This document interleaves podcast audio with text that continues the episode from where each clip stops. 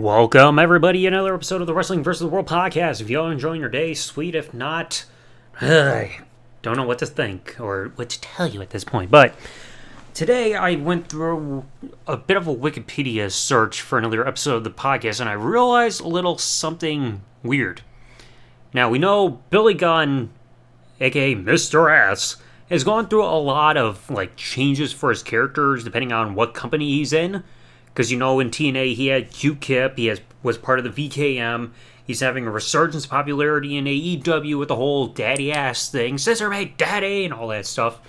But I look back at his original WWE run that he had from 96 ish, well, 95, 96, up until 2004, and I realized he went through a lot of character changes throughout that entire year.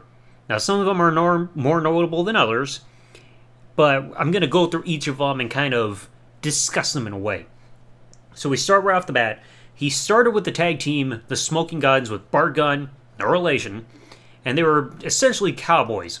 Giddy up, riding on the horses, firing blanks out of pistols at the crowds, being like, ha ha, we almost shot your asses, but that joke doesn't work in 2023. But essentially, they were riding cowboys. And yeah, the gimmick worked. The crowd liked them, but it wasn't the most over gimmick. They had stuff where you had Sunny getting involved with the tag team, managing them. Eventually, the team broke up, and the tag division was not good during this point. But then again, a lot of stuff was going wrong in the mid 90s with the company anyway. So the gimmick worked, but it felt better once he shed that. Now, once the once the Smoking Gunns broke up, he started wear all black. I don't know how to really describe this character. He looked like WCW's The Gambler character that you saw that would appear on those pointless C shows in WCW back in the day, except Billy Gunn wore pants. Now, you probably don't remember this much because this is around the time that Gunn was kind of off TV a little bit. He was recovering from an injury, so less said the better. Now, the next came his worst gimmick of all time Rockabilly. Now, throughout 97, Honky Tonk Man was back on television. He was looking for his next protege, and as rumors go, it was supposed to have been Disco Inferno being revealed to be the protege, but they could not get him to sign from WCW because Disco decided to stay there, despite not being happy with the company because of whole Jacqueline shit. But they still needed somebody to fit the place of who this protege is going to be. And at this point, Jesse James, aka the real Double J, not yet the Road Dog, was feuding with Honky Tonk Man, and Honky Tonk Man's like, all right, get ready, because In Your House Revenge of the Taker, you're going to face my protege. And who was it? Billy Gunn, aka Rockabilly. And all he did was just wear this fancy clothes and just dance all the time. It was just so awful. I mean, if you want the example, I, I don't, I can't recommend this match just because like, oh, it's quality, but just if you want a one-off thing, watch the match he had against Jesse James at In Your House Revenge of the Taker. He's just like, yay, rockabilly. And they made a reference to it later on the following year when DX did that whole segment of flying the airplane to feud with WCW. But it was just awful. He's just a protege of the Honk Tonk Man dancing, hey, hey. It was awful. And after this, thankfully, they dropped the gimmick because they realized, oh, yeah, it's shit. They then decided to turn him heel. Well, no, sorry, kept him heel because they turned Road Dog heel. They decided to form the New Age Outlaws because they realized, hey, our singles careers are going nowhere. Let's team up. And Honky Tonk Man got blasted with his own guitar, so he became badass Billy Gunn. And you could pretty much describe them as degenerates slash troublemakers. They kind of carried that gimmick over when they joined DX, but they were sophomore type of troublemakers, just attacking everybody, stealing their stuff, throwing Cactus Jack and Terry Funk off the stage on the dumpster going before WrestleMania 14, that kind of troublemaking shit. So they're troublemakers. Then you get to Mr. Ass, where he turned heel. He was no longer part of DX. He wanted to be his own man. Essentially, he was just a heel that was all about himself, so kind of a egotistical character. And it was all about his ass, like showing his ass, making sure his ass is worked on by somebody backstage, as we saw in the GTV series. And this was his most successful in terms of like a big accolade. Because during this run as Mr. Ass, he became Mr. King of the Ring. But we know what happened after that with The Rock. I mean, it all went downhill from there after the whole God promo that he had on Heat. So, to, yeah, he had a big accolade, but that was the peak of it all. So then he eventually turned back to babyface a slight bit, reunited the New Age Outlaws, reverted back to being Mr. Ass slash Badass Billy Gunn, but then they reformed DX as heels and they got injured. Then we got to the next one, which frustrates me. After No Mercy, Billy Gunn was feuding with the whole the right to censor because they were getting involved with Chyna and the Playboy thing. And Billy Gunn lost a match to Steven Richards, or should I say Steven Richards, on Raw. And the stipulation was since Billy Gunn lost, he lost his whole badass slash Mr. Ass identity. So he could not be referred to as Badass Billy Gunn, no more of that entrance music or showing his ass, so he was left without a gimmick. After this, he got renamed The One Billy Gunn, where he had new entrance music, he changed his look a little bit, he got a new finisher, which was like a Cobra Clutch into a slam. But my problem though with this gimmick, even though he became briefly became Intercontinental Champion when he won it for a few weeks after defeating Eddie Guerrero, how would you describe this character? What was so unique or standoutish about the one Billy Gunn during this run with the company? Because he had this up until late 2001, early 2002, because even during that run, he turned heel when he came back in 2001 before during the middle of the invasion storyline because it was like, hey, I'm back and I'm mad at you, Edge, for winning King of the Ring.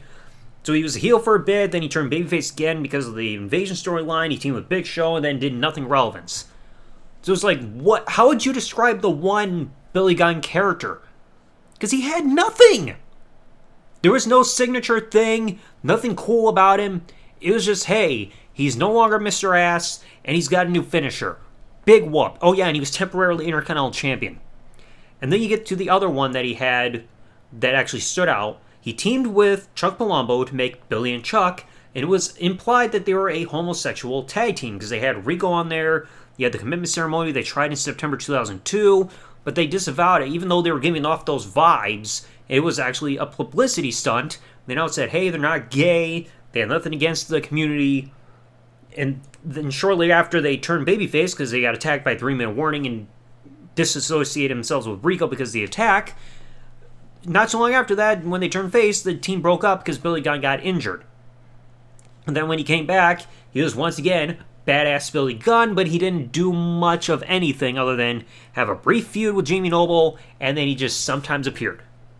He had no like significant roles after that point. So you look through all these gimmicks, all but one of them you could at least give a description to. Like I said, Smoking Gunns, he was a cowboy. Wearing, he was wearing black afterwards with the breakup with Smoking Gunns, so he looked like the gam. WCW's the gambler, so he was like an evil cowboy. Rockabilly, he was the musical protege of Honky Tonk Man, but it sucked. Badass Billy Gunn, he was a troublemaker slash degenerate. Mr. Ass, he's an egotistical guy, all about his ass and all that. The one Billy Gunn, I can't describe that for the life of me.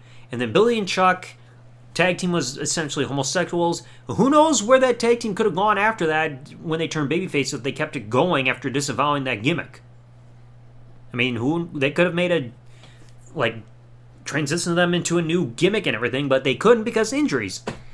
So it's just like you had a lot of these gimmick changes, but like I said, the one Billy Gunn character is one I just did not care for the most even just slightly more than Rockabilly, because at least Rockabilly had an identity. You could describe him, but the one Billy Gunn, there was nothing to him.